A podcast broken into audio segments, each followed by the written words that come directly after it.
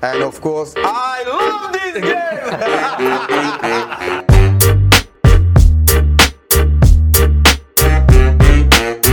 Всем привет, в эфире подкаст на акцент. Сегодня в эфире я, Самед Аскеров и мой классический компаньон Влад Губин. Влад, привет. Привет, привет.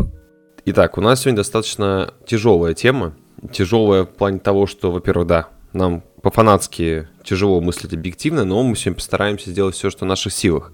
А, мы решили сегодня поговорить, естественно, про сезон Челси, а конкретно про то, что происходит с ним в последние месяцы.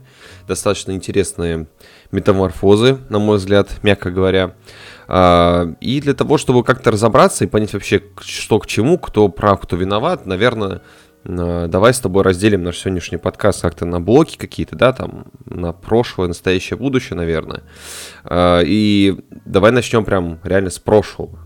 А, что я подразумеваю под прошлым? Давай, конечно, не залетать слишком уж прям назад, хотя такой соблазн есть, чтобы понять, откуда корни кризиса растут. Но давай вкратце такая ретроспектива небольшая.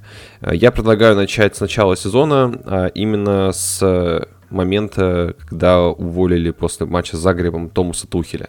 Оглядываясь назад, Влад, как ты считаешь, эм, каковы были настоящие причины увольнения Томаса Тухеля? Э, давай пока без оценок, то есть насколько ты считаешь, что было правильным неправильным решением. Мы тогда, в принципе, об этом очень много говорили и давно про это все промусолили, но такие, напомним основные тезисы вообще, что происходило с командой в этот момент, на момент увольнения. Ну, первое, конечно, а, это то, что у команды действительно все было не в порядке. В плане результатов, в плане игры, то есть э, действительно все было не очень, и это было действительно предпосылкой одной из увольнения. Потому что мы помним, было поражение в Загребе, абсолютно безвольное и позорное поражение в Загребе. Разгром от Лица 3-0, поражение от Саутгемптона. Начало сезона у Челси прям вот явно не удалось. Притом не удалось не только э, действительно по результатам, но и по игре было видно, что все плохо. Не было идей в позиционной атаке, прессинг не удавался, ошибки в обороне были. То есть как-то все выглядело не очень, при том, что это было уже после второй полноценной предсезонки Тухеля. То есть результат и игру уже можно было требовать сполна, а этого не было. И с учетом того, как Челси играл еще в прошлом сезоне, как-то в общий небольшой регресс, ну или как минимум стагнация прослеживались четко. Угу. И второе, это то, что он действительно, Тухель не сошелся характерами с э, новым владельцем, из-за чего и вот эти результаты стали куда более серьезным поводом для увольнения. Ну, точнее как, поводом, наверное, стало, стали эти результаты, а причиной стало то, что Тухель и Бёли просто не сошлись, потому что Бёли требовал от Тухеля, чтобы тот э, занялся трансферной политикой, Тухель этим, этим заниматься не хотел, вот.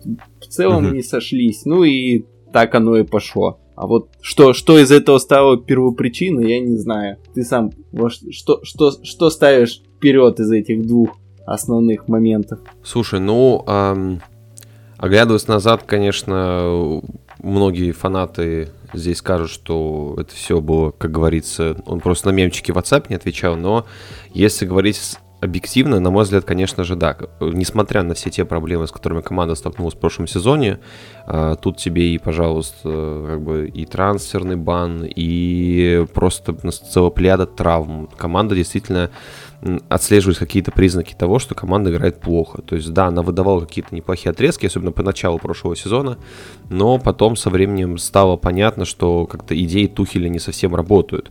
Причем, как бы, была очень большая зависимость от крайков, проблемы с реализацией, то есть э, вещи, которые тренер должен решать, и он их не решал. А, ссылаться вечно на травмы тоже не прокатывало. Плюс еще большое количество, мне кажется, большое влияние оказало, это, естественно, потеря раздевалки большое. Э, почему-то об этом не принято сейчас говорить. Это такая неудобная правда, но действительно Тухель как будто потерял связь э, с раздевалкой, несмотря на то, что, как бы, ну, казалось бы, да, там э, относительно недавно выиграли Лигу Чемпионов, как бы, да, пришли в команду новые свежие лица, я буду, смотри, мне кажется правильным здесь говорить э, параллельно, вести еще, что происходило с руководством, потому что это важно для общего понимания картины. Мы сегодня в нашем подкасте, мне кажется, обязаны просто для полноты для, для полного показания нашей позиции еще озвучивать, что происходит э, параллельно с руководством. У нас привыкли в фанатской среде, как бы, когда был Абрамович, он нас так воспитал, что во всех бедах виноват в основном тренер. Да, даже когда были какие-то сливы тренеров, так скажем, да, все равно э, царь хороший, бояре плохие. Здесь совершенно не тот случай, мы должны, безусловно, говорить про руководство. Если говорить вкратце про то, что происходило тогда с руководством, то тот Бёли с консорциумом, там, с Бигдадом и Гбали, они избавились от старого руководства и, по сути, стали такими гегемонами, как тогда шутили, исполнительными, э, исполнительными обязанностями всего, чего только можно, да, то есть там от владельца до спортивных директоров.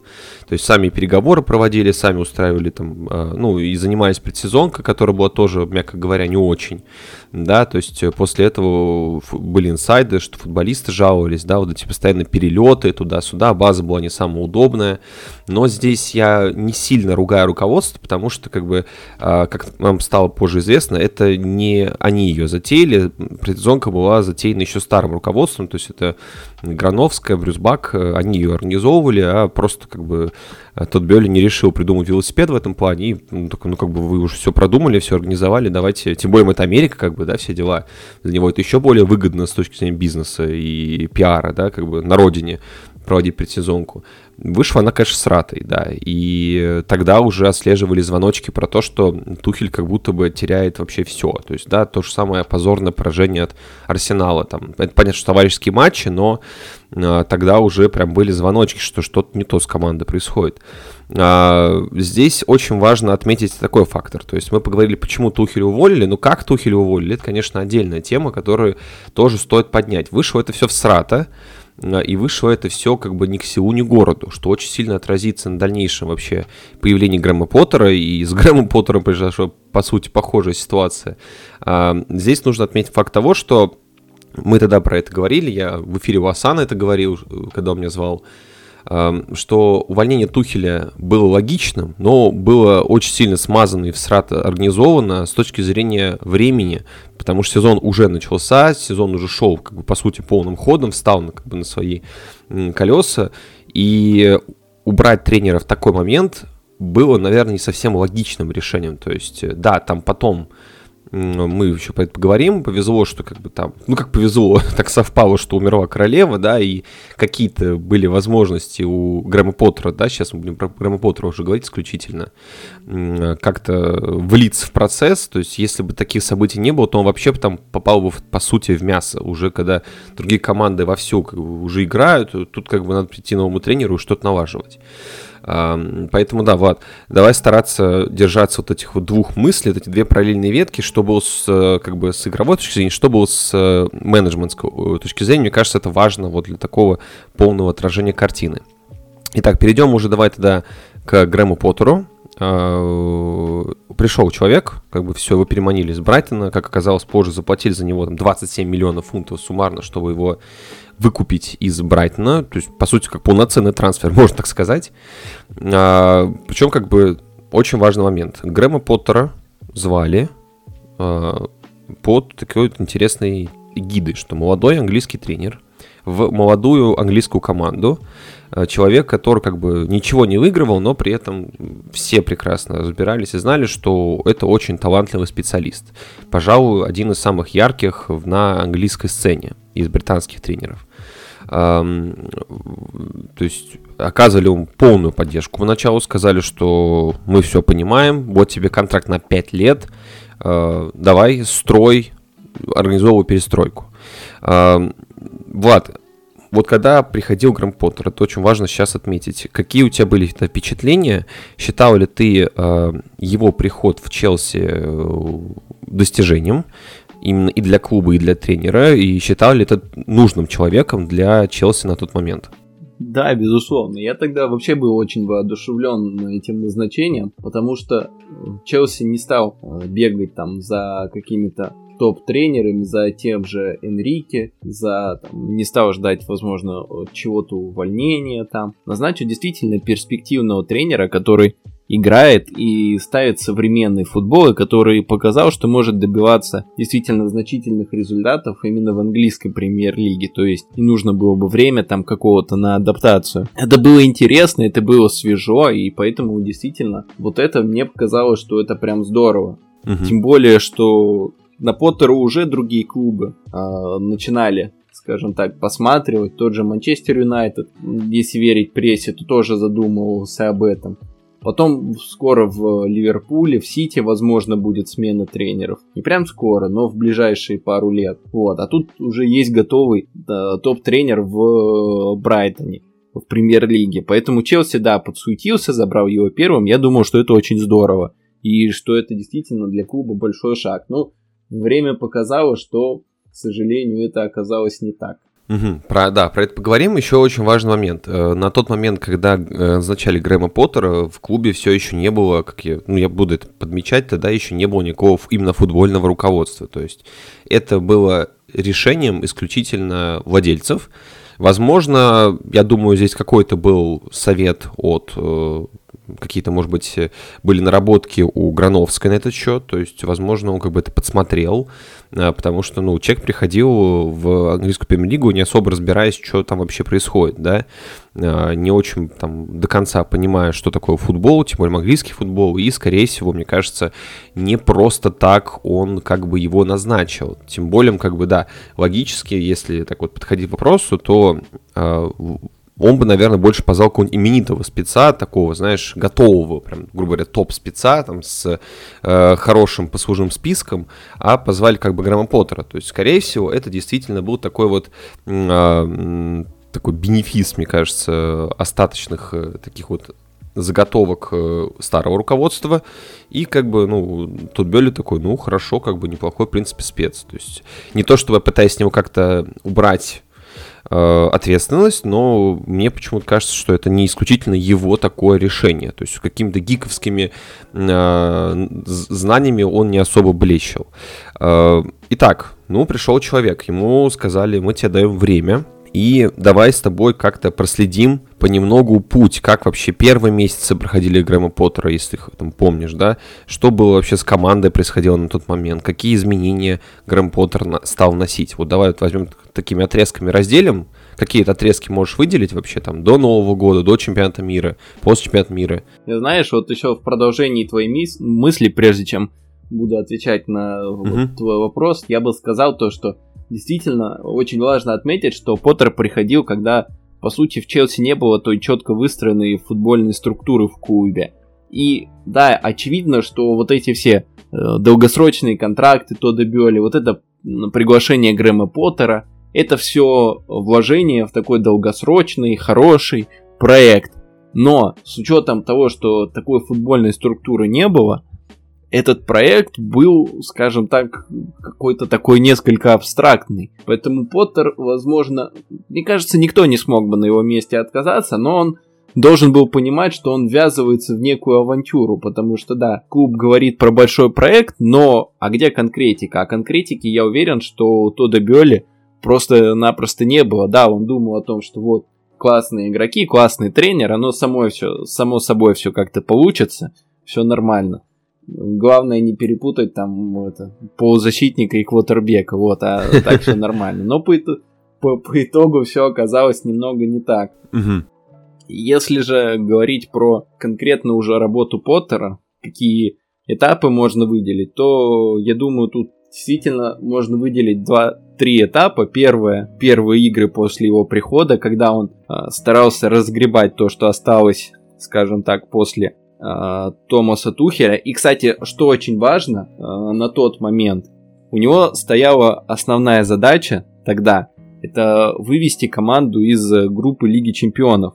Потому что угу. после поражения от Загреба казалось, что ситуация в целом ну, не лучшая в группе, когда ты проигрываешь такой команде, а впереди еще матчи с Миланом, чемпионом Италии. И казалось, что ситуация действительно зоне риска. Но начал Грэм Поттер очень неплохо. Скажем так, он э, сходу решил что-то менять. Он ставил игру с э, четырьмя защитниками.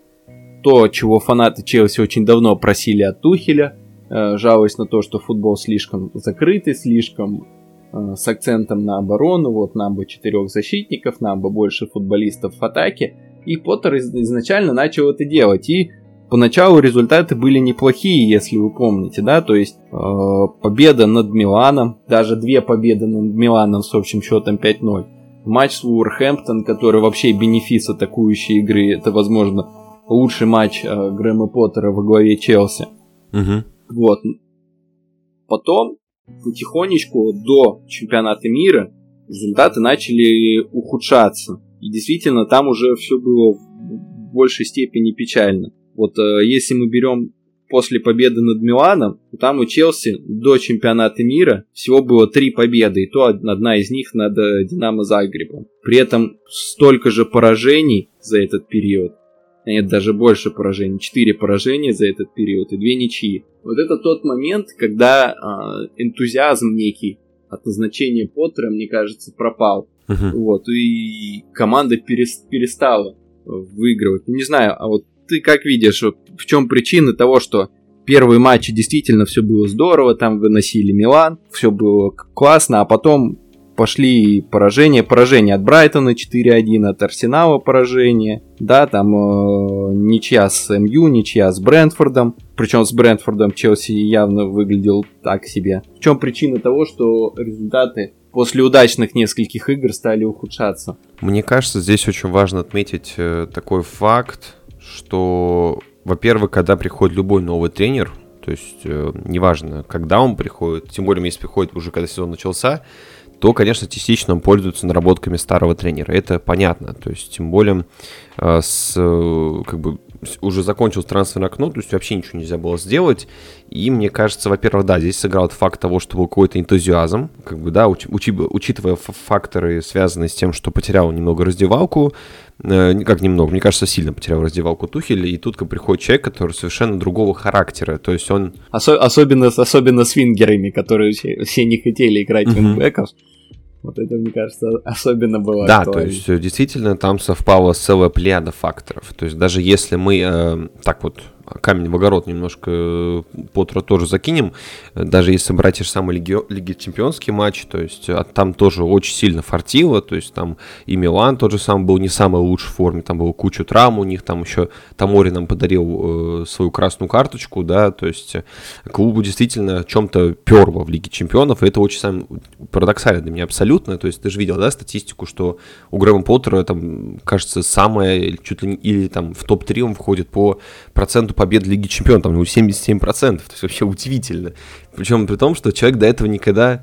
Гений. То есть человек до этого ни, никогда не да, выступал да, да. в Лиге Чемпионов. Это вообще вот дебютом был в Лиге Чемпионов, да, и вот он вот так вот сходу туда ворвался. Удивительная, конечно, история. А, и да, как бы много факторов совпало, действительно. Плюс, как бы, учитываем э, саму философию Грэма Поттера, что он очень часто именно подстраивается под соперников, потому что он играл в такие клубы, где он чаще всего этим занимался, где именно схему адаптировал под соперника. Э, Томас Тухель тоже этим грешил, то есть нельзя говорить, что это вот признак слабого тренера, ни в коем случае. Э, но как бы все равно у Тухеля была какая-то общая единая концепция, но на топ именно матче мы и помним, что он всегда готовил какой-то какой грандиозный план. Поэтому э, если даже вспоминать так быстренько, вспоминать Томаса Тухеля, да, вот в предыдущем сезоне э, чаще всего у него матчи против топ-клуб выходили красочными, там, да, ну, кроме там Сити, наверное. Сити там, конечно, было все в одни ворота. Грэм Поттер поначалу занимался именно этим, и никто, в принципе, к нему за это докопаться не может. То есть э, я не могу докопаться, я понимаю прекрасно, что а что вы от него хотите. То есть у него сейчас такая ситуация, когда он должен сначала нарабатывать что-то свое, плюс как бы уже туда нашли, пошли какие-то травмы. Э, для меня, конечно, бенефисом, как ты помнишь, э, это был матч как раз-таки против Сити, когда там за первый тайм сразу вылетел Стерлинг, и потом вылетел Пулишич. И все это там в течение 20 минут, если не ошибаюсь, то есть две вынужденные замены. То есть у Поттера действительно было мало шансов как-то свое внедрять, потому что он больше разгребал то говно, которое падает, нежели там у него были какие-то супер благоприятные условия. И вот этой адаптацией он занимался вплоть до своего увольнения в целом, мне кажется. То есть э, так он нормально у него не получилось что-то свое ставить и внедрять. Э, постоянные эксперименты. Они были поначалу, но эксперименты с оглаской на там, ну, точнее, с э, тем, что было у Тухеля, потому что футболистам была эта схема знакома. А четверки было все действительно тяжело. То есть мы помним, что у Кулибали, допустим, того же самого начала сезона было максимально сратом. А, то есть если сейчас, да, мы видим, что более-менее еще как-то адаптировался и проводят действительно порой очень сильные матчи, хотя не без греха и там индивидуальные ошибки тоже у него присутствуют, но по началу сезона помнишь, что Кулибали был тихим ужасом. Это просто была катастрофа. Люди вспоминали Рюдигера и смотрели как бы на Кулибали, понимали, что это вообще просто как он оказался в Лиге Чемпионов, как он оказался вообще в Челси, что вообще человек не готов никак физически ввозить, там как бы, да, интенсивность АПЛ, вообще как бы непонятно куда уставить и вообще что с ним делать. А, и таких историй было масса поначалу, но как бы да, даже когда клуб проигрывал, он проигрывал как бы тому же Сити, тому же Арсеналу, у меня было так много вопросов. Понимал, что на тот момент как бы и Арсенал, и Сити совершенно находились на другой форме, совершенно других условиях. И как бы я списывал на то, что как бы, ну, что вы хотели. Это как бы команда сейчас, к сожалению, совершенно другого уровня. Тогда эта разница уже сильно чувствовалась, хотя было начало сезона. А, если вот брать этот отрезок до чемпионата мира, в принципе, да, он вышел таким немного смазанным из-за поражений причем порой, знаешь, вот именно поражение не по тому, что команда сильнее, да, которая против Челси выходит, а потому что команда Челси сама ничего не показала. То есть тот же матч с Арсеналом, привет, мы помним, насколько это было отвратительно. Там. То есть, да, Арсенал забил всего один гол, но Арсенал смотрелся на 15 голов выше Челси, и это прям, конечно же, по фанатскому сердцу очень сильно било. Но как бы все равно кредит доверия я нормально к этому относился, понимал, что, ну, без этого никуда. Надо верить в процесс, как говорится, да, trust the process. Э, давай здесь перейдем ко второму этапу, Давай перейдем здесь именно вот к отрезку после чемпионата мира. Тут же у нас еще подоспело трансферное окно, и здесь очень важно понимать, что к этому моменту э, клуб уже начал назначать новое руководство, то есть именно футбольное руководство. Было же очевидно, что тут Бёли не собирается быть таким вот гегемоном, там, анархист, не знаю, там, не анархистом, а диктатором, который вообще все на себе держит, да, то есть пришли как бы уже на тот момент Кристо, э, там, и Вивил пришел, и Пол Уинстеди уже там подспевал, да, то есть стал потихонечку строиться это руководство. Давай поговорим немножко про это руководство, сейчас не будем прям совсем опускаться в подробности, кто чем занимается, но э, люди, которые приходили, они тебе какое-то доверие внушали вообще в целом, или ты смотрел на них как на какие-то там дурачков с улицы? Слушай, во многом действительно тот Бёля продолжил тот курс, который начал, да, несколько человек из Брайтона uh-huh. забрал. В целом, я опять-таки смотрел на это с некоторым, скажем так, воодушевлением, потому что свежие люди, во многом он старался брать таких тоже перспективных людей, которые, у которых, возможно, лучшие годы в футболе еще впереди. Вот. Ну, в футболе имеется в виду в, в менеджменте, конечно. Вот, э, в футбольном. Я все равно смотрел, скажем так, с вдохновением на это, как на новую главу, потому что то, что было при Грановской, по итогу, ее хвалили там за удачный трансфер, и по итогу оказалось, что действительно была череда провальных трансферов, и клуб много потратился, с учетом финансового ФРП это, конечно, не очень, а результата нет, и состав до сих пор нуждался в обновлении, вот, э, молодежь мало задействовалась, и молодежь продавалась направо и налево, перспективная, хорошая молодежь, mm-hmm. тот же, к примеру, Тамори, э, который стал лучшим защитником в Милане, а Челси оказался не нужен. Вот, и куча таких примеров было, и я действительно думал, что вот сейчас-то, вот, вот, вот сейчас точно вот все, все у Челси будет замечательно. Вот дай им время всем вместе сработаться, специи, тогда вообще все будет здорово. Ну, я думал, как-то так. У тебя какие ожидания были? По поводу руководства очень важный момент. Мне, отслед... мне, нравилось, что звали людей по каким-то знаешь, не просто потому, что они свободны или потому, что их там э, похвалили. Нет, звали как раз-таки спецов, которые э, подходили под общую парадигму Бёля, то есть она была понятна. Э, он как бы ни раз, ни два открыто заявлял про то, что ему нравится структура City Group, ему нравится структура Red Bull, и тот же самый Вывел был позван, ну, его позвали не просто так, да, потому что он там был специалистом в Лейпциге. И, э, то есть, слова совпадали с действиями. Тут очень важный момент. То есть, и Брайт, из Брайтона людей позвали, потому что э, они отличились своей классной селекцией, да, то есть, э, Вывела позвали тоже за селекцией, плюс, как бы, э, вот, знакомство со, структуры, то, что он был одним из таких вот э, важных звеньев в Лейпциге. И тех людей, которые позвали, как бы, особенно учитывая там, да, летний трансферное окно, мы про него не поговорили, конечно же, да, но вот сейчас, когда будем говорить про зимнее, мы немножко к нему, мы его затронем. Именно и летние, и зимние трансферные окна. Казалось бы, что да, вроде бы Самодур, которого особенно очень сильно испортилась репутация фанатской среде после такого сратого увольнения Томаса Тухеля, делает правильные шаги. То есть он такой, типа, ребята, я в футболе ни черта не разбираюсь, я вот дам денежек людям, которые в этом разбираются, пусть они строят новый Челси. Я смотрел на это тоже таким же большим воодушевлением, что вау, круто, тем более в Челси давно напрашивалась какая-то нормальная структура, потому что ты помнишь, при Абрамовиче как бы у нас ее толком-то не было. Когда уволили Минала в 17 году, если не ошибаюсь, за всратую трансферную политику, После этого как бы вообще непонятно, кто чем занимался. То есть э, никто не понимал, чем занимается Плюс Бак, чем занимается Грановская толком-то. То есть она не была вроде бы спортивным директором, она больше была таким вот помощником Абрамовича, которая э, отвечала за контракты, отвечала за бизнесовые темы. То есть а кто занимался конкретно футболом, это был толком-то и непонятно. То есть не было у нас такого четко выраженного спортивного директора. А это как бы в современном футболе, да, мы с тобой про это еще дальше наверное, поговорим, э, оглядываясь на другие клубы, которые тем более такие долгострои, такие перспективные, э, стабильные, то есть, да, тот же самый Сити, тот же самый, э, тот же самый Ливерпуль, там, европейские гранды, там везде есть спортивные директора и умеет свою, там, свою структуру, которые как бы ограничивают власть владельца и имеют какую-то определенную там, набор полномочий и власти, да, является таким вот логичным связующим звеном между как бы полем, грубо говоря, да, и вип-ложей, условно, да, ну вы поняли, про что я говорю. А, и это было все и до сих пор мне не отказ своих слов, это до сих пор является супер правильным и логичным решением. И как мы видим сейчас, уже имеет свои такие четко выраженные маркеры – Давайте теперь поговорим про после чемпионата мира, что происходило, да, затронем здесь трансферное окно зимнее, да, которое теперь уже было с э, организовано не просто Тодом Бёли наработками Грановской а, и хотелками Бёли.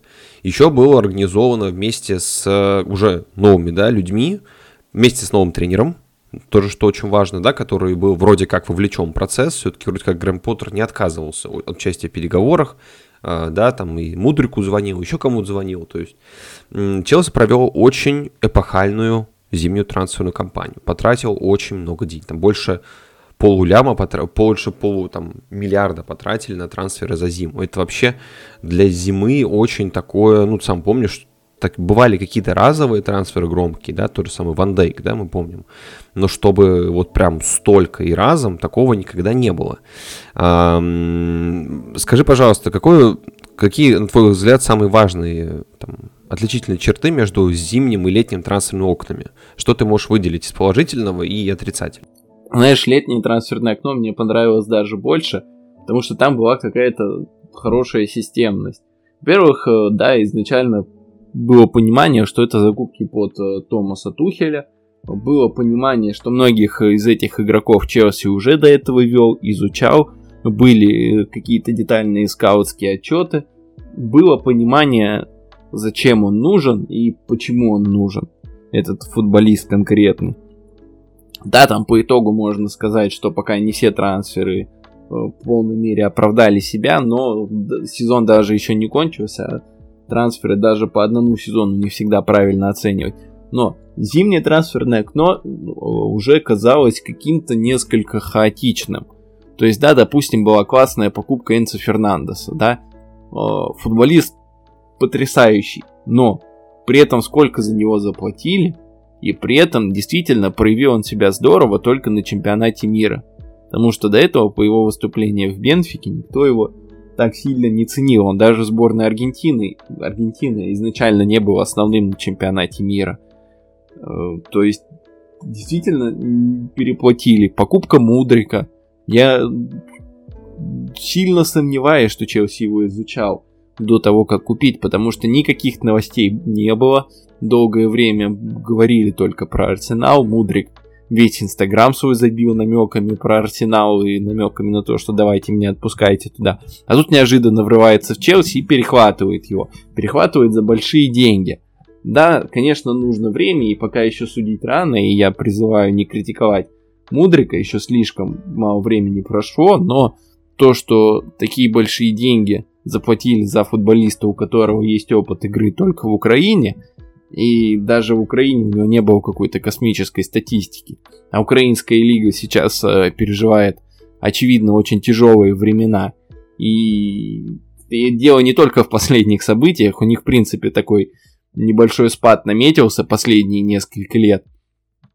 Вот, поэтому было много такого. Вообще, в принципе, слишком много футболистов набрали. И вот то, что последние слухи, там, якобы там Мудрик и Мудуэки переодевались там в коридоре, места не хватало. Но я не знаю, насколько это действительно так.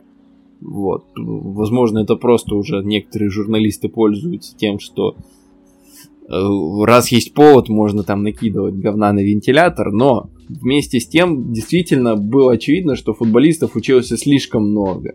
И тренеру тоже с этим тяжело быть. Когда у тебя есть несколько э, новичков, там какой-нибудь мудрый, какой-нибудь Мудуэки, ну, объективно, Поттер вряд ли э, успевал бы, с учетом того, что матчи у него каждые три дня, успевал бы еще детально изучить этих футболистов. И вот кого ему ставить в основу? Одного или второго, к примеру. Это, ну так, они, конечно, на разных флангах. Это просто, скажем так, первое, что в голову пришло. Поэтому зимнее трансферное окно, оно было каким-то, возможно, для меня не совсем понятным, не совсем каким-то структурированным. Да, и если изначально летом мы понимали, что это, да, под проект, под тренера, то зимой это было просто уже много-много-много-много, чтобы спасти ситуацию, чтобы оставшейся части сезона там чего-то добиться. Вот эти футболисты должны помочь. Мне кажется, это было исключительно нацелено на то, чтобы этими покупками повысить уровень команды здесь и сейчас. Но мне кажется, это было глупостью. Не знаю. Может, ты рассмотрел систему в этих всех покупках? Я ничего тоже не рассмотрел системного, к сожалению. То есть, да, если, вы знаешь, похоже на лето. Если брать какие-то конкретные имена, то вышло здорово. То есть, летнее трансферное окно смазывалось именно увольнением Поттера очень сильно, ой, Тухеля точнее. То есть, э, как бы, ну, как ты сказал, вроде покупали по тренера, потом тренера уволили почти сразу же, как только закончилось трансферное окно, да, то есть э, прекрасная история с Абумьянгом, вообще просто шикарнейшая, это на мем века просто для меня. То есть человек пришел, провел на тренировку и Тухеля просто уволили. То есть э, нелогичность определенная присутствовала и зимой. Зимой, конечно, это был Атас. Как бы да, с одной стороны, купили много молодых ребят, которые как бы не сейчас, которые там в аренду, там тот же самый Сантос, да, Трафафана, э, то есть э, люди, которых как бы никто не просил прямо сейчас давайте вставлять в состав. Да, там, конечно, Фафана даже что-то поиграл, но было очевидно, что нет. А, то есть это все залог на будущее, и мы такие, ну ладно, бог с ним, как бы есть и есть, ребята, там сейчас по арендам запихают и все. А если мы говорим про крупные трансферы, то действительно там каждый кейс прям сама по себе индивидуальность. С точки зрения бизнеса и проведения переговоров и позиционирования, это, конечно, безусловно, было очень здорово. То есть здесь я не могу ничего плохого сказать. Вот если брать каждый кейс отдельно, да, там кейс by кейс, то и с Энсо Фернандесом, и с Мудриком, там все отмечали, еще летом отмечали, что там э, Бёли, Гбали, это просто там настоящие профессионалы, очень такие хорошие, уважаемые люди, которые там, да, хоть и первые там месяцы проводят, по сути, даже не годы, а первые месяцы проводят в новой для себя абсолютно индустрии и как бы сразу сходу показали такими спецами большими.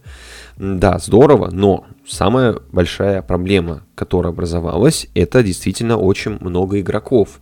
И слили пожалуй, самую неожиданную кандидатуру для меня, если честно. То есть мы уже, конечно, забыли, что Жоржиньо, на фоне того, как он сейчас хорошо, у него дела идут в арсенале, мы забыли, что вообще Жоржиньо был игроком Челси.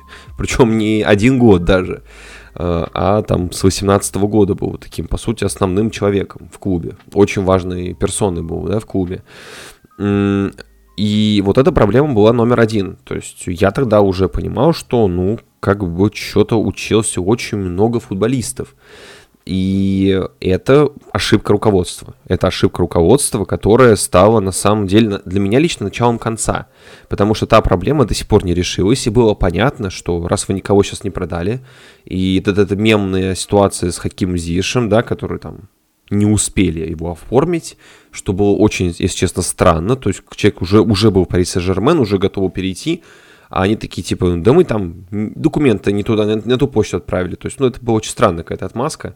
Не на уровне Челси. То есть, это, на это может пожаловаться клуб из, не знаю, Лиги 1, например, да, там такие косяки, или из э, Бундеслиги Б, там, я понимаю такие вещи, да, но в Челси такого быть не должно вообще, в принципе, в ВПЛ. Такое, такое это редкость. И все вот эти истории немножко все подпорчивали. И да, когда мы вошли в сезон после зимнего ТО, то ты смотрел и понимал, блин, с одной стороны, вот если бы мы были в ФИФЕ, да, или футбольным менеджером, то такой состав выглядит здоровски, да, у тебя там кучу опций. Я так, в таком случае вообще, если бы это было в FIFA, то я бы на каждый матч снова 11 чек ставил бы, да. Но мы же поговорим про жизнь, и мне уже тогда было страшно, если честно. А как, собственно, вся эта плеяда будет впихнута? Что с ней вообще будет происходить? И учитывая, что тогда уже начинались такие первые хейтерские запросы, забросики так в сторону Поттера, что это не тот человек, который нужен, становилось страшно.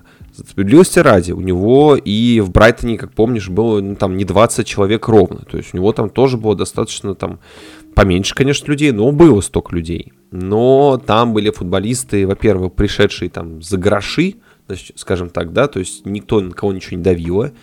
На Поттера, я думаю, никогда не давило, что, блин, мы подписали футболиста за 5 миллионов евро. Какой ужас. Это такая большая трата, как мы вообще это вывезем? То есть, ну, не было такого, сам понимаешь.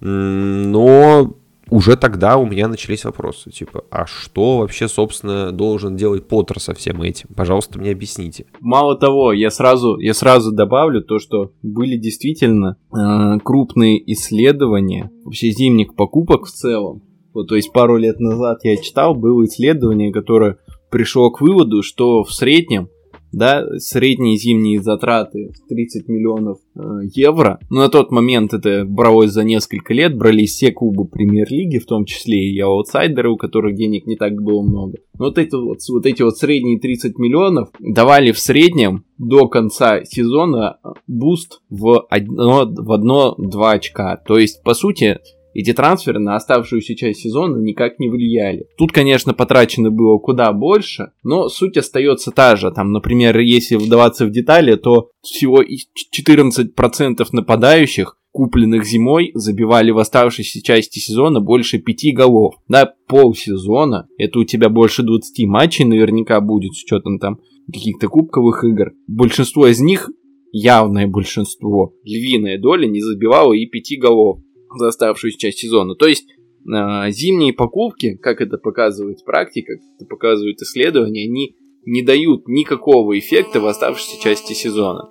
Ожидание от Поттера, вот это давление, ну, действительно было непонятным, и оно было вдвойне непонятным с учетом того, что в клубе-то уж, ладно, фанаты, допустим, да, но в клубе-то уже должны были понимать, что эффекта от этих зимних покупок ждать вот в этой оставшей части сезона как минимум неправильно. Ну, этого не бывает. Это так не работает. Так как мы проводим постоянно, как бы параллельно еще рассказываем, что там происходило с руководством, здесь, наверное, важный момент, знаешь, какой есть? Что, как бы, да, тогда уже приходили новые спецы, но переговорами они также не занимались. То есть, скорее всего, они, может, какой-то просто вышли, составляли или там выбирали какие-то кандидатуры, но мы помним, что владельцы сами ездили на переговоры, и тот же самый, то есть и Мудрик, и Фернандес там новые, как бы, новое руководство никакого отношения к ним прям к переговорному процессу не, не занималось. Они только приходили к не был такой быстрый адаптационный период. То есть,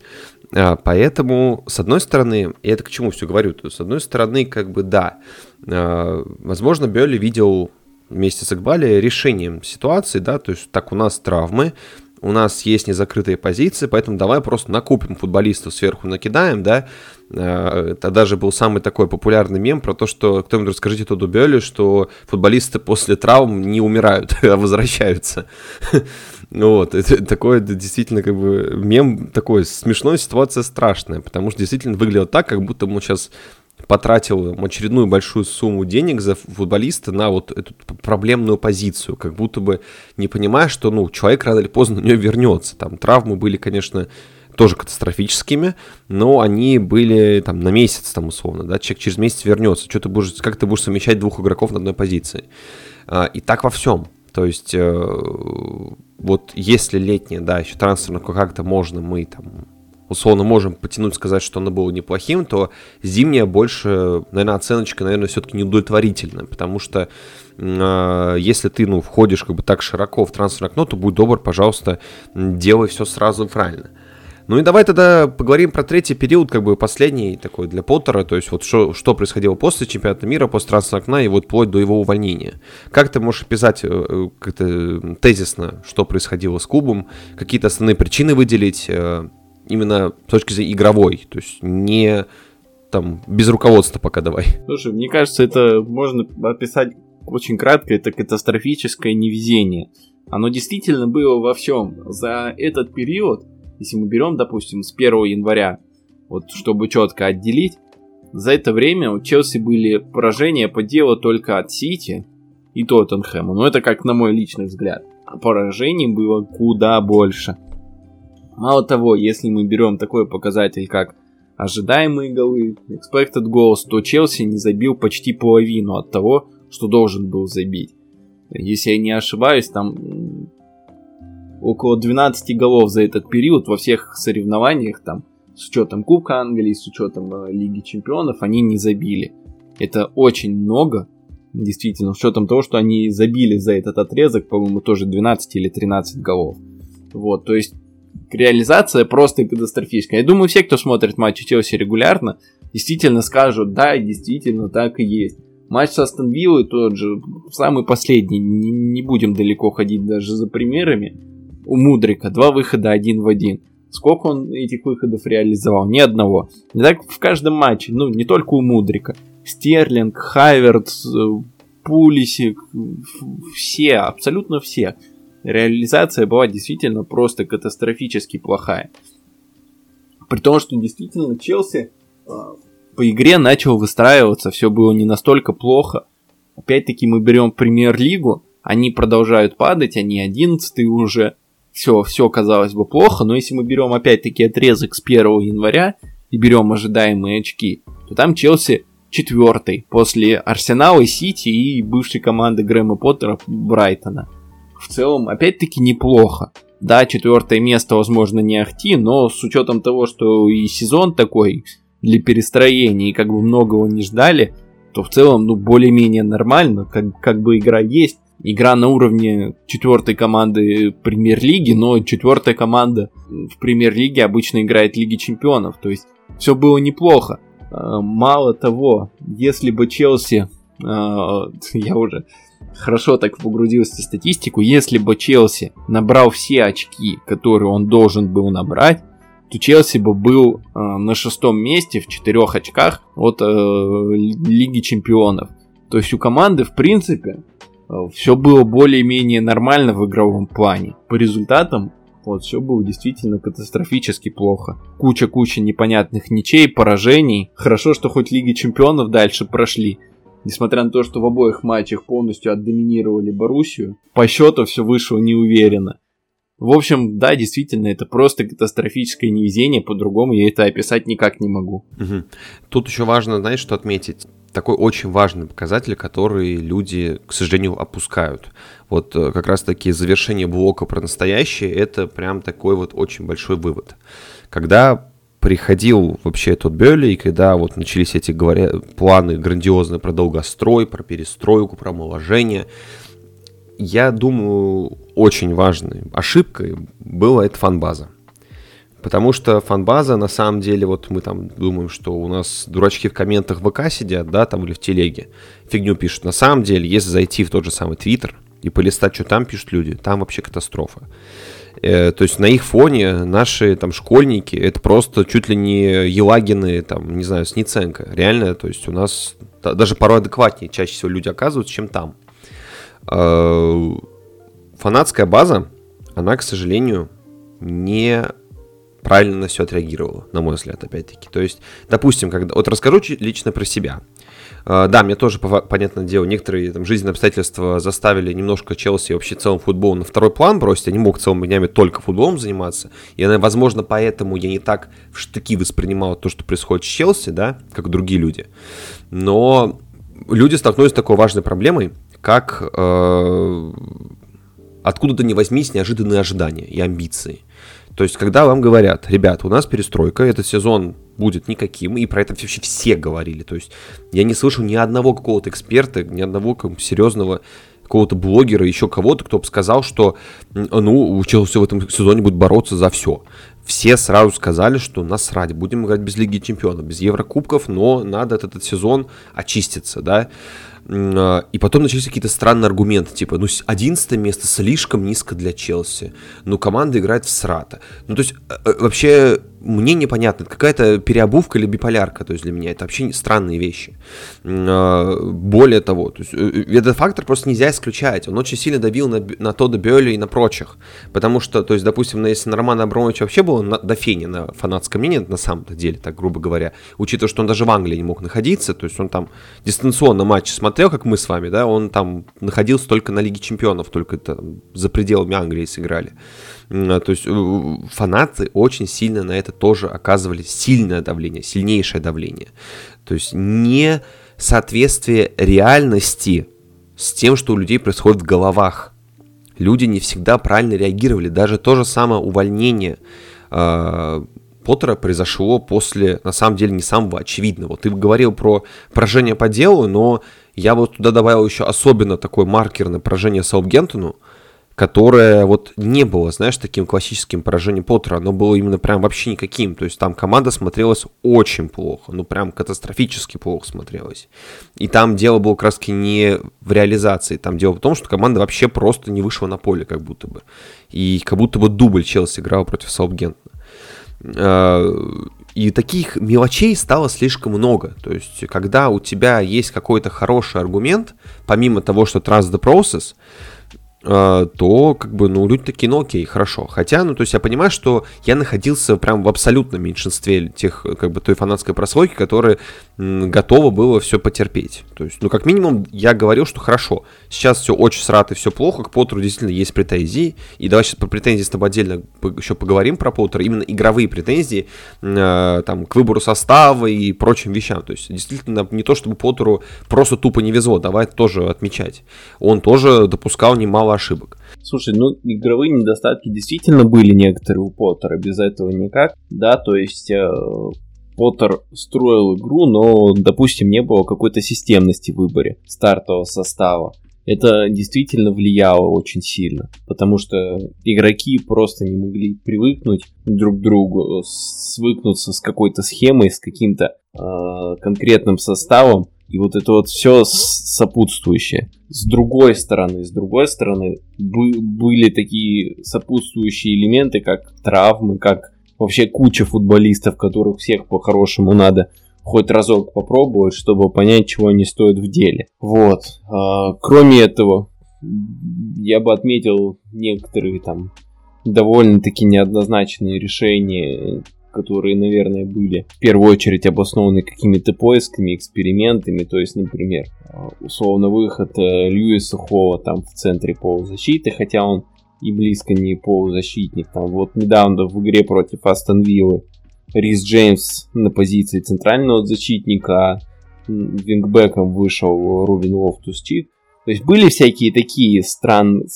Ну, ну, я, я, я думаю, что это подстройка под скоростного Оли Уоткинса, который действует ближе к левому краю, а Рис Джеймс вышел, правда, центральным защитником. То есть, чисто на бумаге, в принципе, я понимаю, зачем Поттер так сделал, чтобы скоростной и сильный Рис Джеймс противостоял такому же скоростному и сильному Оли Уоткинсу.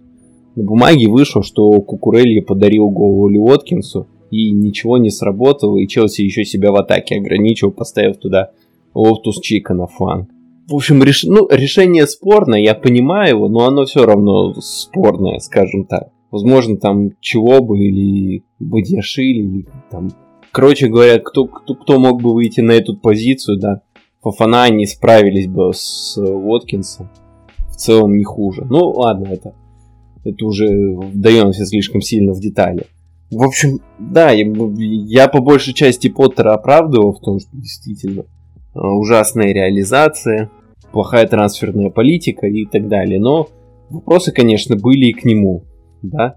Не скажу, что какие-то глобальные вопросы были, но вот такие вот вопросики, скажем так, были, да. То есть и он отработал, естественно, не идеально. Я бы, знаешь, как э, сказал, наверное, я бы сказал, что вот если как-то вкратце писать э, вот эту всю тренерскую эпопею Поттера в Челси, я бы назвал это э, эпохой э, пробы ошибок. То есть, ну, мягко говоря, ну, либо там говна и палок, кому удобно. Ну, то есть, э, действительно, это есть основная такая претензия именно игровая, что слишком много было экспериментов. То есть, э, можем как бы оправдать его там и давлением общественности, и э, давлением руководства, что, мол, где результаты, но мне кажется, знаешь, если бы он все-таки забил на, по крайней мере, до конца сезона на эксперименты и наигрывал что-то более-менее одно логичное и понятное, да, либо ту же самую четверку, либо там тройку, ну как 3-5-2, что угодно. В общем, чтобы-то вот он наигрывал одно, да, э, то, возможно, шансов было бы больше. Понятное дело, да, тогда бы остались недовольные футболисты, которые там ушли бы в глухой запас, как Абумьянг, но, по крайней мере, к нему бы не было бы претензий по игре. То есть, ну, хорошо, окей, он там не заигрывает 500 новичков, но зато вот костяк берет очки. Да, потому что самое важное в любом случае это результат на поле. То есть, если его нету, начинаются вопросы. Как я понимаю, как я это вижу, ему сказали, дружище, этот сезон мы не сильно-то на что-то надеемся. Давай работай, строй новую команду, пробуй. Тут добавок дают ему 100-500 новых футболистов. И, возможно, Грэм чувствовал себя э, очень свободно и расслабленно в этом плане. Поэтому, возможно, он и, и думал про то, что ну, а почему соглашусь. бы не попробовать? Если у меня есть такой карт-бланш, и если в, то, в чемпионате мне уже не светит ничего, в Лиге Чемпионов я борюсь. И в Лиге Чемпионов у него действительно были достойные результаты. В том турнире, где он боролся, за результат. Там был, у него было все в порядке. Ну, там в чемпионате, да, он давал волю. Э, не соглашусь с тобой в плане того, что он чувствовал какую-то расслабленность. Мне кажется, как раз-таки наоборот. Это, знаешь, как притча про осла и два стога сена. То есть не может определиться, в итоге помер от голода. Здесь та же самая система, то есть та же самая штука. То есть э, наоборот, как раз-таки слишком большой выбор, мне кажется, очень сильно него и давил. Потому что, ну, смотри, как это работает. У тебя кучу людей в раздевалке. Э, ты, когда наигрываешь только там, условно, там 10-15 человек, еще остается столько же, которые не, не получают должного внимания. Естественно, не этим фактом недовольны. То есть, условно, если бы у него из этих 100-500 там люди были бы на уровне Башира Хамприса, условного, да, например, э, или там Льюиса Холла, ну, это было бы условно тем, что, ну, ребята, вообще-то вы вообще игроки Академии, поэтому, ну, типа, ну, не выпендривайтесь там, ну, или, знаешь, футболисты уровня, там, Датра Фафана. А там-то ребята и с ценником, и с ожиданиями, и с амбициями, талантливые, и ребята постарше, типа того же Зиеша, да. Э, наоборот, наоборот, это как раз-таки тоже сыграло очень с ним злую шутку.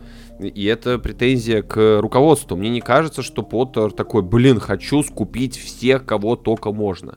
Мне кажется, учитывая, что у него были проблемы и до трансферного окна, это не выглядело как прям такой мантра небесной. То есть, да, мы понимаем, что на бумаге, если играешь в FIFA, то чем больше футболистов, тем лучше. Э, там показатель усталости, еще что-то там. Вообще, прям меняй состав, как я раньше уже говорил, там, да, э, сегодня. Типа, выпускай хоть каждый матч новый 11 человек. Там глубина состава позволяет благо делать. Но вот именно этот фактор, мне кажется, сыграл с ним очень-очень злую шутку. И руководство в этом плане ему, конечно, только подливало масло в огонь. Поэтому да, вот как я и ранее говорил, это просто большая эпоха экспериментов. Э, Грэм Поттер был к такому не готов. Э, и как специалист, и как человек во многом был к этому не готов.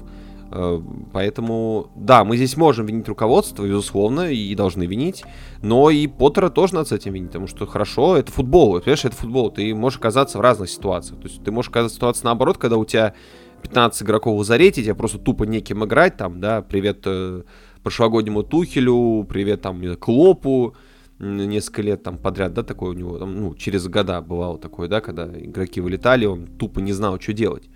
То есть это крайность и крайность. То есть, с одной стороны, там бывает чаще просто футбольный к тому, что куча народу вылетает, и команда остается без ключевых игроков. А здесь куча игроков повылетала сначала, потом накупили сырых абсолютно людей, то есть и, и что с ними делать, непонятно. То есть, если бы это были аренды, я бы понял. Ну, типа, позвали каких-нибудь там опытных старичков, э, ну, либо там не старичков, но там как вот Арсенал Тросара купил, то есть вот именно не, с, э, не на какой-то долголетний план, да, а вот именно, чтобы вот здесь сейчас он уже был готов помочь, и он это, собственно, и делает. То же самое тут. Таких футболистов Челси не взял. То есть все трансферы это какие-то э, молодые юнцы и единственный человек, который, как бы, да, объективно из молодых, который, ну, готов здесь сейчас, это только Энсо Фернандес. Все. Все остальные не готовы, не адаптированы. Их нужно встраивать, нужно над ними работать. Э, и не факт, что они окажутся там новыми хаверсами, которые слишком универсальны, и хрен пойми, где их нормально использовать, где они там засве... засверкают. А, да мы что-то как-то сошли с темы. А, давай завершать настоящее, да, вот тем более мы матч с э, Астон уже затронули. Подведи какой-то тоже, пожалуйста, итог э, тренерству Поттера с точки зрения и руководства, и с точки зрения как бы самого тренера. С точки зрения руководства это полный провал. Вы приглашаете тренера на долгосрочную перспективу, в итоге не даете ему достаточно времени, увольняете. Мало того, вы закупаете э, миллион игроков, а у тренера все равно нет центрального нападающего, нет опорника, потому что Канте при Поттере не смог сыграть ни одного полноценного матча, если я не ошибаюсь. Да-да-да, он вышел на замену с Виллой и все, до этого он не играл.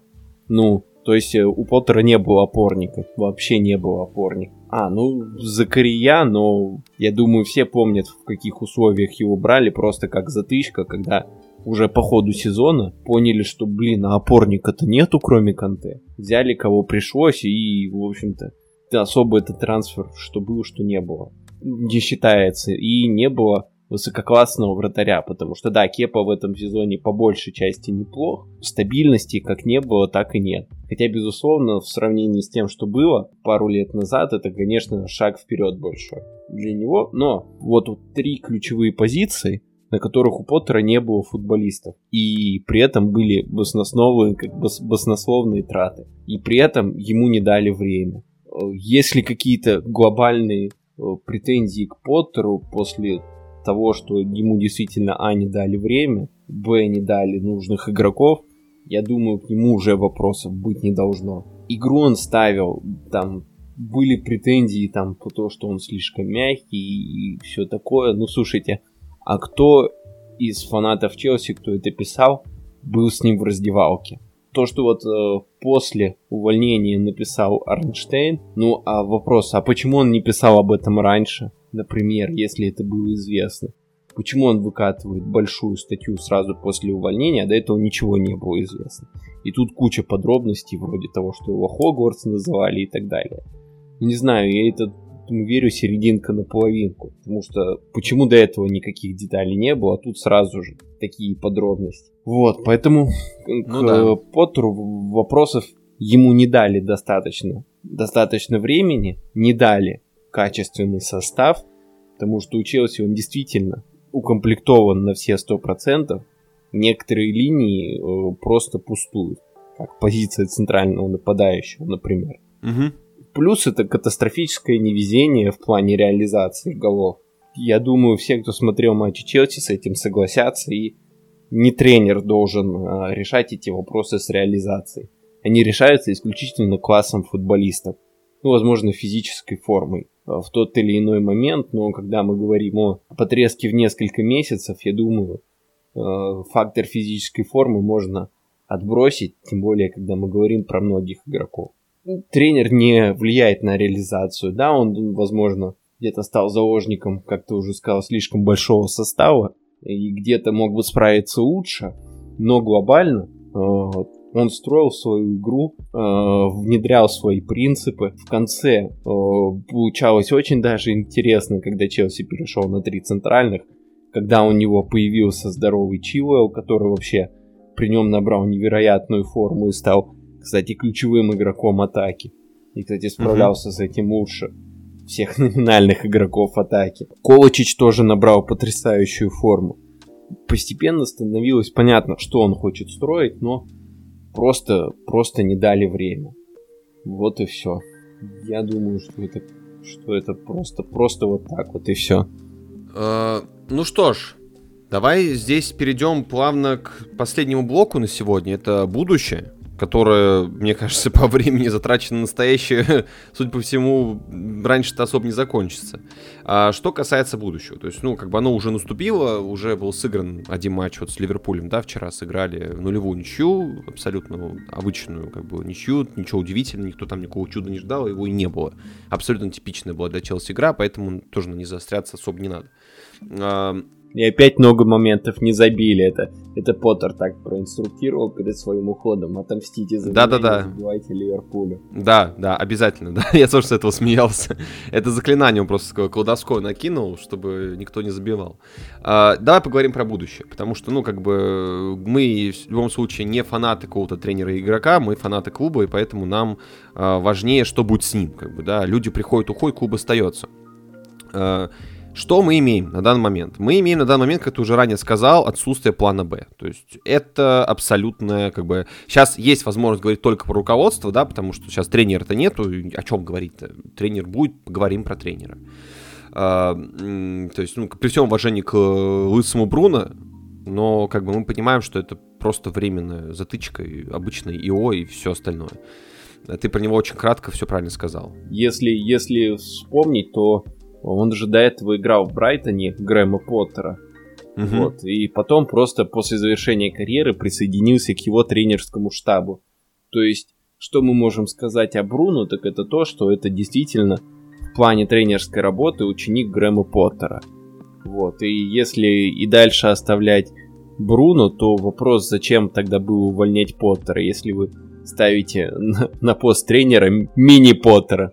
Ну, я к тому, что развиваю твою мысль о том, что он только его, его с, с этой же мыслью просто нельзя надолго оставлять. Вот я к чему. Да, это абсолютно всем понятно. То есть, я думаю, это ни для кого не секрет.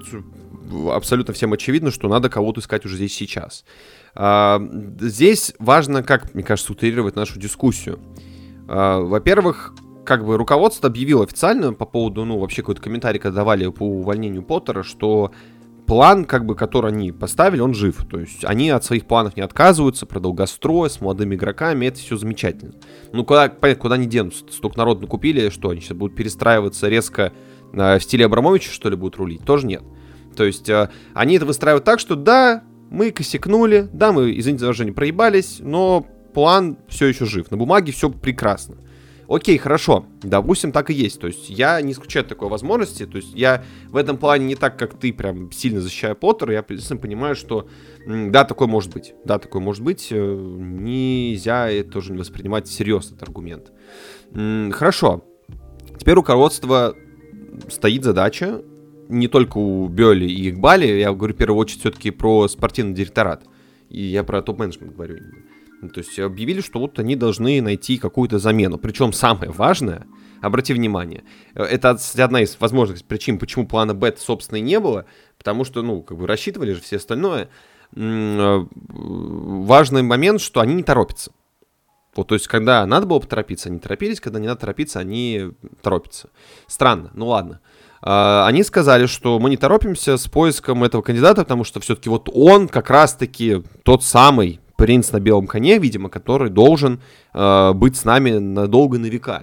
Хорошо, окей, на самом на бумаге все меня устраивает. То есть, э, окей, хорошо. Все мы люди, допускаем ошибки, э, тем более это не наши деньги. То есть мы как бы, окей, хорошо, вы потратили кучу денег, просрали их, э, кинули их просто Брайтону э, в бюджетах на трансферную как бы, компанию следующую, да, они там на эти 27 лямов еще какой-нибудь накупят, потом продадут их за 200. Э, но это уже так, злорадствую. Кто дальше? Дальше у нас э, что есть? У нас э, из шорт-листа, давай не будем обсуждать какие-то совсем прям э, глупые кандидатуры, то есть там давай обсудим то, что вот реально считается самым таким авторитетным, надежным подходящим под действительность. Это э, Нагельсман и Энрике. То есть я там Амарима и прочих ребят отбрасываю. Я думаю, это вообще практически невозможно. Две кандидатуры очень спорные, и я предлагаю рассмотреть обе кандидатуры – с точки зрения того, с точки зрения того, как они работают с командой, то есть их игровые качества. И еще отдельно я бы хотел добавить сюда критерии их э, взаимодействия с руководством, потому что, э, учитывая нынешние реалии, это также, также важно. Да, привет, Томас Тухель. Поэтому давай э, рассмотрим вкратце каждого кандидата, выберем предпочтительного по тем и по тем параметрам. Может, у тебя это один человек, который подходит под оба параметра. У меня просто не так. Вот. И вообще выразить свою позицию, что ты считаешь, какой тренер э, для Челси подойдет для такого долгосрочного плана. И почему? Слушай, если это для долгосрочного плана, я бы выбрал Грэма Поттера, вот, но так как этот вариант уже не рассматривается, то есть э, действительно Юлиан Нагельсман, который я лично был уверен, что руководство Челси с ним уже договорилось, и вот увольняет Поттера и сразу его назначает. Оказалось, это не так. Я вообще был в шоке. Ладно, об этом еще поговорим. Э, вот. А, отвечая на вопрос, да, я бы предпочел Нагельсмана, потому что э, тренер действительно поставил классную игру в Баварии. Э, результаты их в Лиге Чемпионов говорят сами за себя. Обыграли обыгрывали, точнее, Барселону, Интер, ПСЖ, первые в группе, спокойно прошли парижан. То есть, ну, вообще все идеально. В лиге, да, они не были первыми на момент увольнения Нагельсмана. Но тут опять же складывается то, что э, Бавария просто не добрала очков, а Боруссия перебирала. Тот же э, Унион тоже перебирал. В общем, многие конкуренты э, Баварии, которые шли рядом, они просто сильно перебирали очков по сезону, а Бавария не добирала. То есть это просто такие мелочи. По итогу Бавария, а, оставь Нагельсмана, я на 100% уверен, что они этот титул забрали. И Боруссию обыграл бы и Нагельсман, потому что это всегда так происходит. Бавария всегда обыгрывает Боруссию. Ну, в этом сезоне мне подсказали фанаты, что такого не было. В первом круге как раз таки Боруссия выиграла. Да? Но это как бы, да, мелочи. Я Это не особо аргумент большой, жирный, но все же. Ничего себе. Ну, бывает и такое. Но за Бундеслигу не так пристально слежу. Вот. Ну и плюс, что важно, то, что руководство Баварии а, по сути, ослабила состав, то есть нету Левандовски, до сих пор не подыскали замену а, ушедшему в Ливерпуль Тиаго. Вот. Э, состав потихонечку становится слабее. Да, можно накупить миллиард вингеров. Я не знаю, сколько там по вингеров на каждую позицию. 3-4, ну, толку, если это, это как в Челси. У них куча вингеров, а центрального нападающего нет камерунец вот этот вот, который там бегает у Баварии, ну серьезно. Вот это вот замена Левандовски, ну это, это смешно, откровенно говоря. Когда ты упускаешь Вингер, ну короче, суть в том, что Найгельсману действительно ослабили состав, а потом требовали таких же результатов. Это бред, поэтому к его увольнению из Баварии я бы не относился серьезно. И в Баварии, как и в Лейпциге, как и до этого в Хофенхайме, он, как мне кажется, проявил себя с лучшей стороны. Но тут есть свой нюанс, то что это действительно тренер на долгосрочную перспективу. Если вспомнить, то первые полгода в Баварии у него были сложности. Вот, э, плюс э, у него были конфликты с футболистами, поэтому руководству Челси нужно будет запастись терпением, подождать, пока он выстроит игру, возможно, в случае конфликтов все-таки выбрать сторону тренера, и тогда все получится. Но я не уверен, что руководство Челси способно на это. Мало того, я очень сильно в этом сомневаюсь. И я предположу, что угу. руководство Челси не дотерпит, уволит Нагельсмана и продолжит говорить о том, что это все тренеры такие плохие. Хорошо, а если вот Нагельсман поставит свой футбол, а футболисты действительно не будут забивать, вот опять реализация нулевая, возьмут Нкунку, а он окажется второй Тима Вернер в английской премьер-лиге. И что тогда? Что снова Нагельсман mm-hmm. виноват? А руководство Челси, мне кажется, изберет именно такой путь. Вот, поэтому, да, это mm-hmm. классная кандидатура, но не с нынешним руководством. А, Луис Энрике mm-hmm. это тоже тренер на очень длинную перспективу. Возможно, я не так внимательно следил за его э, работой в Роме, например, но Э, за его сборной Испании я следил очень внимательно. И там, конечно, сборная Куб это разные вещи, но э, пиковая Испания Энрике показывала действительно выдающийся футбол. Это было очень классно. При том, что нынешнее поколение испанцев, оно уже явно не такое крутое, как их чемпионское. Вот, э, там в чем была суть? То, что Энрике, прежде чем построил свою команду, построил футбол, он пробовал невероятно много футболистов сборной. Если не ошибаюсь, он за время своей работы что-то более 60 футболистов, что ли, вызывал. То есть он систематически брал, пробовал. Этот не пойдет, этот пойдет. Ему тоже нужно время. Да, как говорят многие, есть риск катиться к Ватакату, за который критиковали Тухеля. Но это уже ладно, тренер действительно высококлассный, и он доказывал, что может ставить э, классный футбол, и то, что он бил многие рекорды Гвардиолы в Барселоне, это тоже о многом говорит. Вот, но опять-таки нужно время, и опять-таки я не уверен, что э, руководство Челси даст ему время. Да, кандидатуры обе хорошие, я бы предпочел Нагельсмана. Я не знаю, насколько руководство Челси даст просто время тренера. Я с тобой в целом согласен, но я все-таки по своим критериям так дополнительно пройдусь. Почему я так это выделил? Как раз таки да, потому что ну, два тренера ушли как раз таки из недопониманий.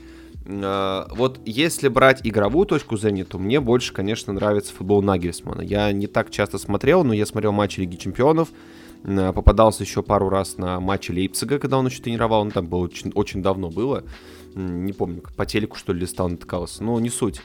А, мне это нравилось, то есть действительно на бумаге это вот такая вот, знаешь, версия Грэма Поттера, но успешная. Успешная в плане там трофеев и истории и прогресса. То есть, ну, в принципе, водные данные, как Грэм Поттер. Молодой тренер, прошел там национальную школу, плюс ко всему, как бы мы сейчас понимаем, что э, немецкая тренерская школа сейчас на диком подъеме, как бы, да, здесь... Э, ну и плюс, как бы он еще идейный такой ученик же Тухеля. Тухель же его аналитиком в свое время брал. Как бы, да, какие-то вещи он его тоже, естественно, перенял. То есть благодаря Тухелю он вообще попал вот именно в тренерскую сферу. А, мне в этом плане, конечно, Наггетсман куда приятнее, чем Энрике, потому что, да, Энрике очень такой сложный футбол, но меня смущает его, как бы, резюме, грубо говоря, да, а, связанное с тем, что, как бы, по сути, все свои трофеи он выиграл э, с праймовой Барсой, когда там, а, ну, еще была эта тройка МСН жива, как бы, это, не, безусловно, не означает, что он там плохой тренер, но, как бы, без Хави Ниест у него начались проблемы. И мы, как бы, я это помню. У меня как бы, там были друзья, болельщики Барселоны, они мне про это рассказывали, что когда там вот, они уходили, они как бы начались проблемы, поэтому он ушел из клуба потом.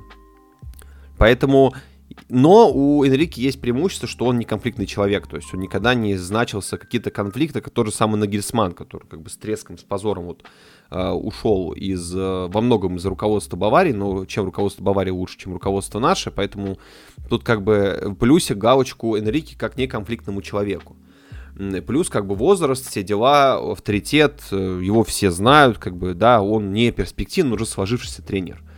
Что касается то есть вот если мы берем как итог такой, да, если я говорю про тренера как э, связующее звено между футболом и руководством, менеджментом, то Энрик, конечно, здесь выигрывает.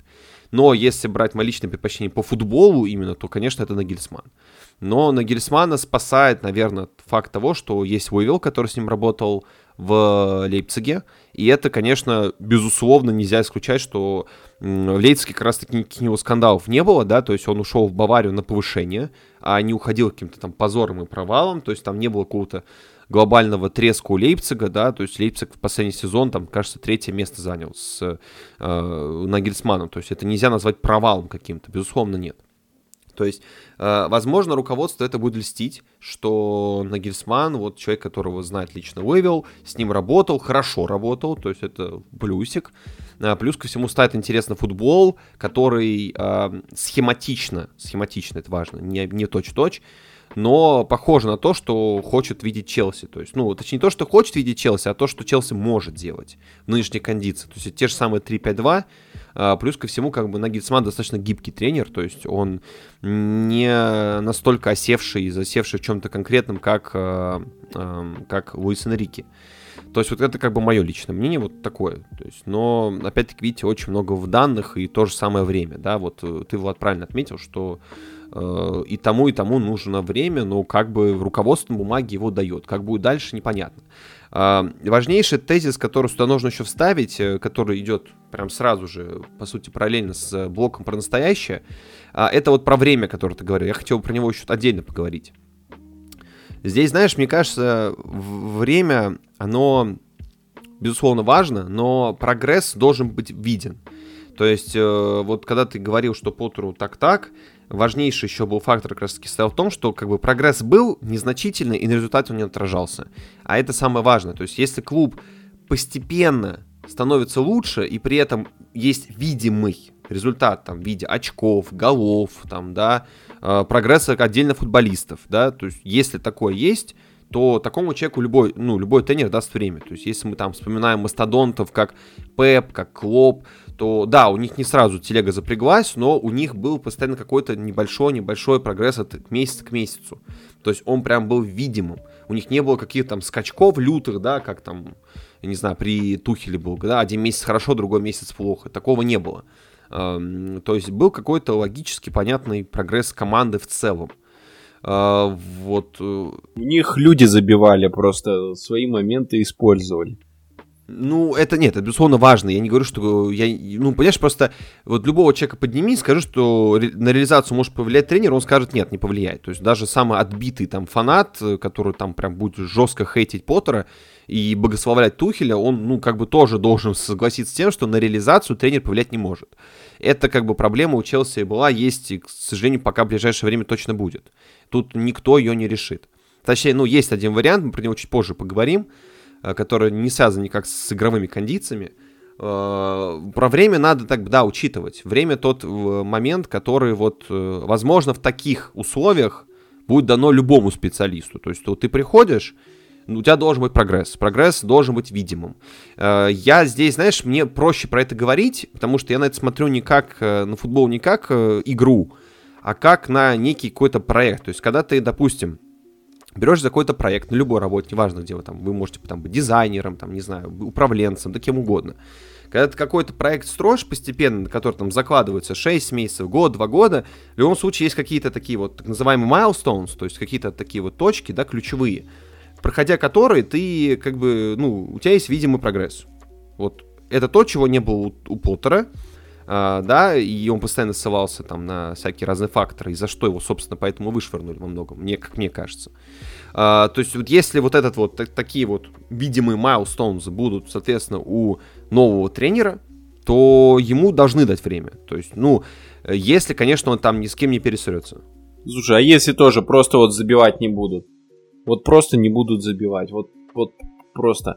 Вот те игроки, которые есть останутся, придет Нкунку, который тоже окажется плохо в английской премьер-лиге. И вот просто не будет реализации. Вот будет игра, будет все, а вот реализации не будет. И будет так же, что там условно на, на создавали на 2 гола, на 2-3 гола проиграли 1-0. И, и все, и результата нет. Хотя вроде бы все, все хорошо, а вот... вот Я ожидал тебя этот вопрос.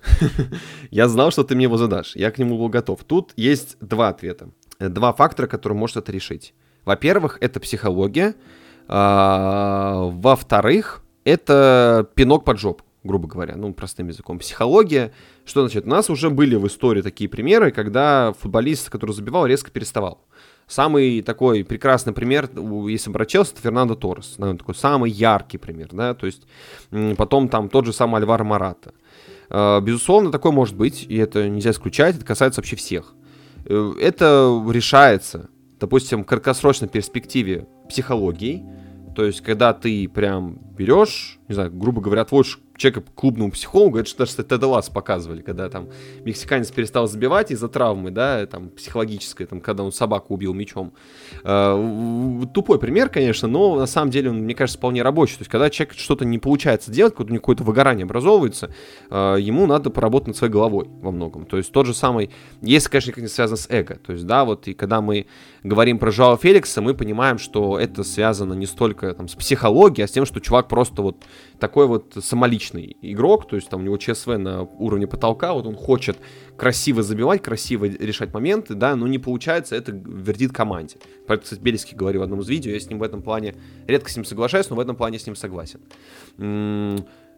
И все, то есть э, хорошо, такое может быть, что придет Кунку и никто не будет забивать, но Кунку э, не центр-форвард, и это, ну, в моем понимании, ждать от Кунку 30 голов, то же самое, что ждать от Мудрика в следующем сезоне 30 голов это не совсем правильно. То есть, опять-таки, все зависит от того, как будет э, играть э, команда.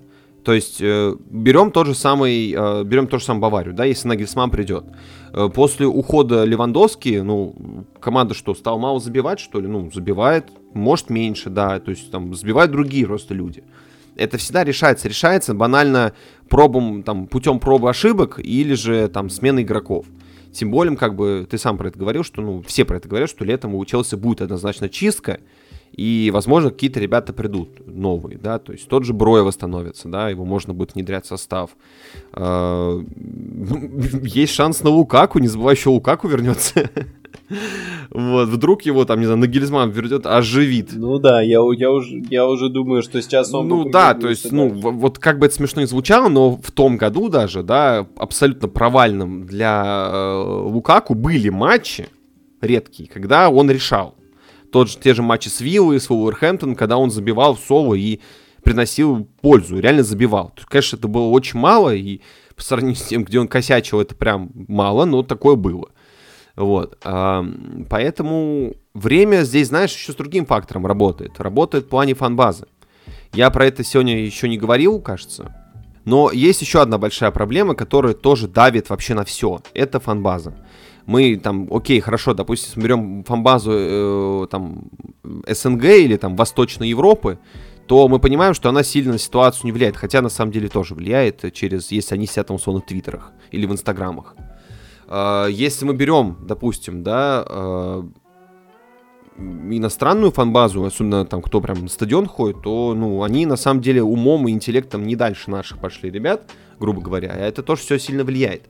А, суть в том, что на бумаге люди были готовы к данию времени, да, к экстра тайму, скажем так, но на деле нет. Я, конечно, не могу осуждать людей, они обязаны разбираться в футболе и там как ты, да, вот изучать, а почему Поттеру не получается. Чаще всего люди приходят посмотреть футбол просто и хотят, чтобы команда выигрывала. А, и когда это происходит постоянно, ну, конечно, у всех будет бомбить. То есть, с одной стороны, как бы я осуждаю фанбазу, с другой стороны, ее понимаю. Просто понимаю по-человечески. Я тоже как бы не особо радовался тому, когда там Челси проигрывал матч за матчем. То есть не то, чтобы был в восторге, такой, ну да, тут не повезло. Э, везение как и реализация. То есть это те вещи, которые ты, ну, ну, точнее, даже везение это хуже реализации. Реализацию можно как-то наиграть, а вот э, там дать просто чеку мяч и бей раз. Ну слушай, вот вот Брай, Бра, Бра, Брайтон до сих пор плохо с реализацией, хотя у них все в порядке, все, все с психологией, я уверен, хорошо, а с реализацией ну, до сих пор все корректное плохо. сравнение. Знаешь, до почему некорректное сравнение? Потому что как раз-таки из-за ожиданий. То есть от Брайтона никто не ждет того, что они будут бороться за Еврокубки, там, за Лигу Чемпионов на полном серьезе. То есть для того, где сейчас находится Брайтон, даже с учетом того, что не добирают очки, это их место, их все устраивает. То есть они, да, они, у них э, underperformance абсолютный, но как бы нету такого давления общественности. Брайтон маленький клуб, на самом деле. У Челси так не работает, а Челси все что-то всегда ждут. И это, как бы, знаешь, самый лучший пример это вот э, эпоха после сэра Алиса Фергюсона. Вот с МЮ, возьми любого выдерни болельщика МЮ, с ним поговори на серьезе, и ты поймешь, что у нас сейчас вот к сожалению, пока идет этот тот сам путь, когда люди еще, тем более, да, не забывай, что э, как бы голод по трофеям у нас еще как бы присутствует. Мы вот недавно выигрывали трофей, э, что-то прошло-то три года прошло от Лиги Чемпионов, то это было совершенно недавно. В 21 году или 20-м? В 21 кажется, выиграли, да? Да, То есть да, два да. года прошло.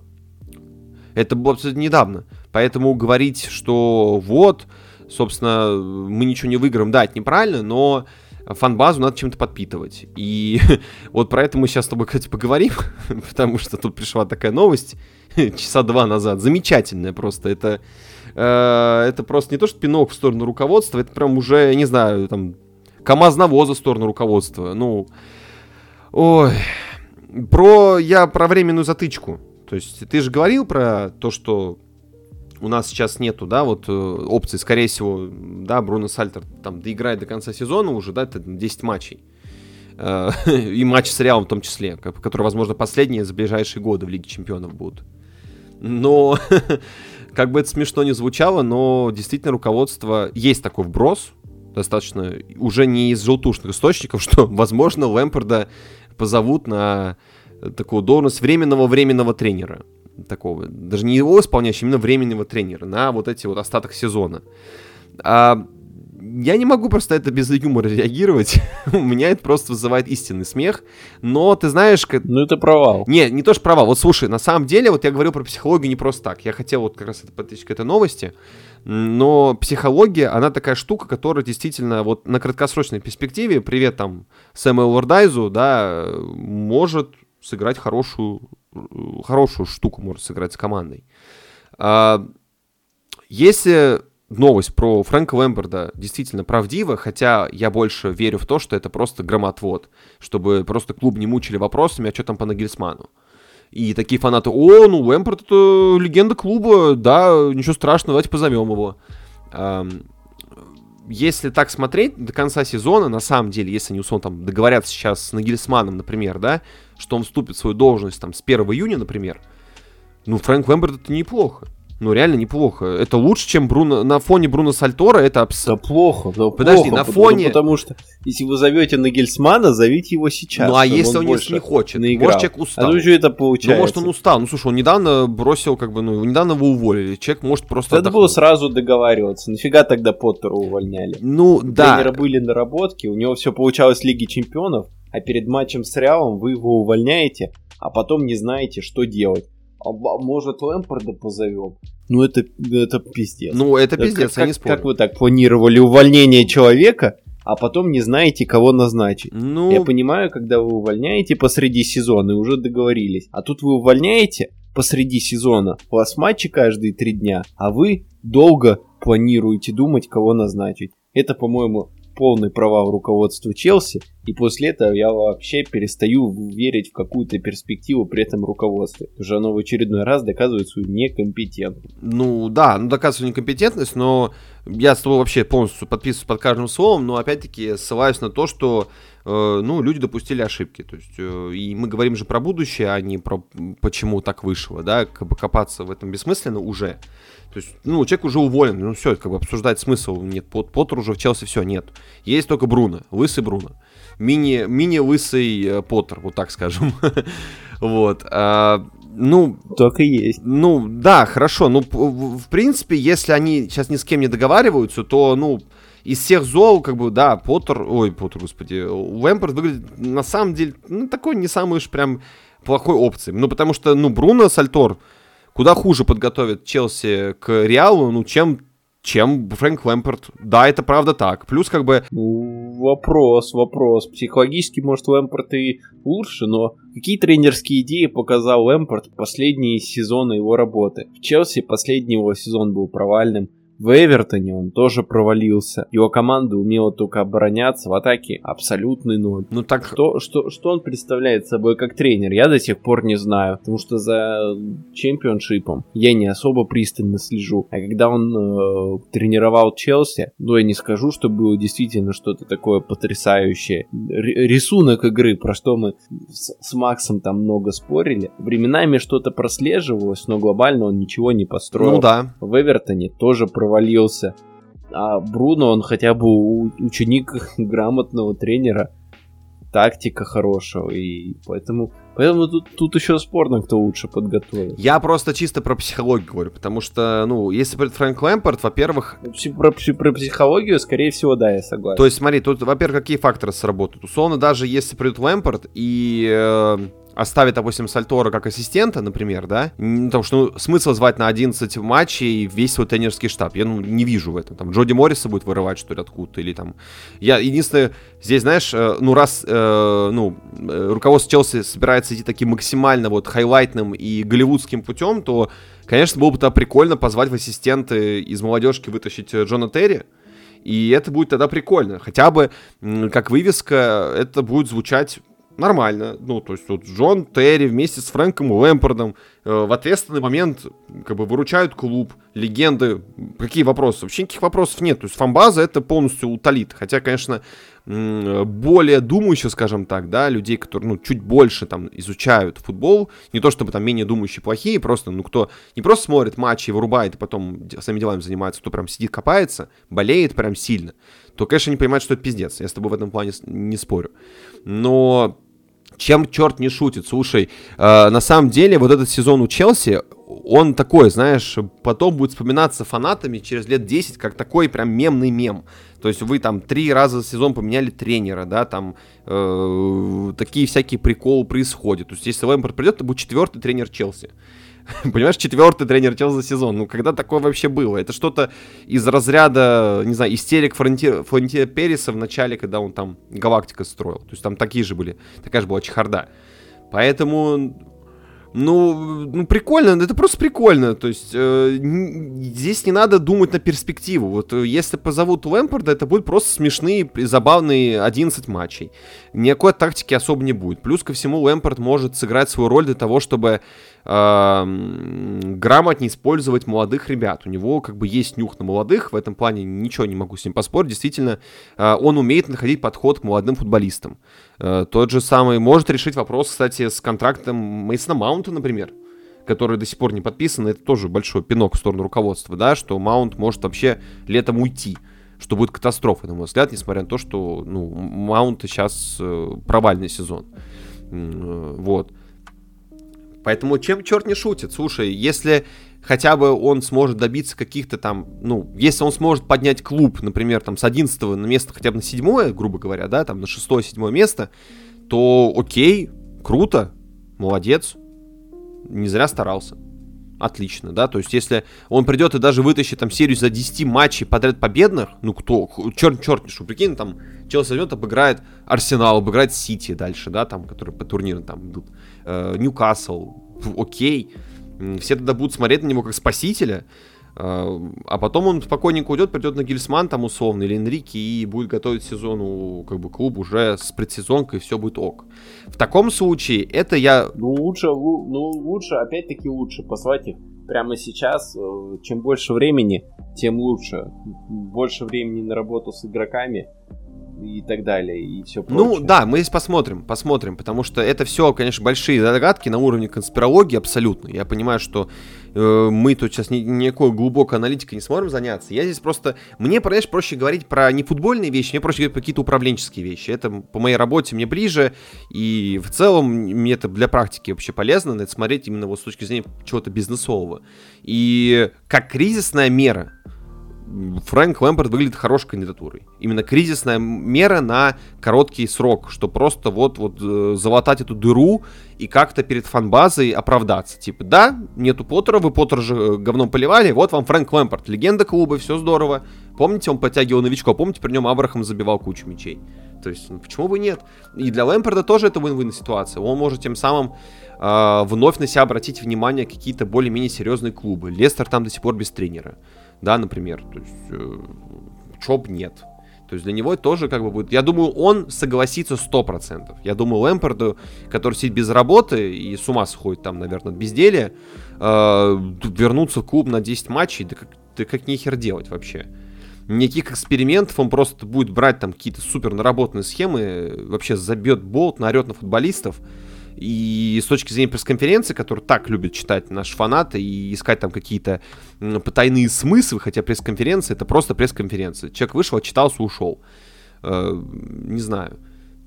Кстати, вот да, я про это не говорил, можем это тоже даже отдельным тайм-кодом выделить, что еще важнейший критерий, который оказался абсолютно неожиданно для меня, если честно, ну прям вылез откуда ни возьмись, это безусловно безусловно, это стендаперские качества тренера, я так это называю, по-другому никак. Потому что, да даже Бруно Сальтор смотрелся бодрее на пресс-конференциях, чем Поттер, и народ таких не любит. А пресс-конференция это то, над чем как бы это большой объем контента, ты сам понимаешь прекрасно. Это, да, не только для пабликов в ВК или в телеге. Это то, что мусолят журналисты постоянно. И поэтому, да, надо звать человека и сейчас, который будет, и потом будет, который умеет держать себя на пресс-конференциях, не говорит про какие-то такие номенклатурные вещи, которые говорил Поттер. Оказывается, тоже очень важно. Или ты не согласен со мной? Слушай, это, это тоже важные моменты. Просто не знаю. Не знаю. Я, я, я с тобой согласен, да.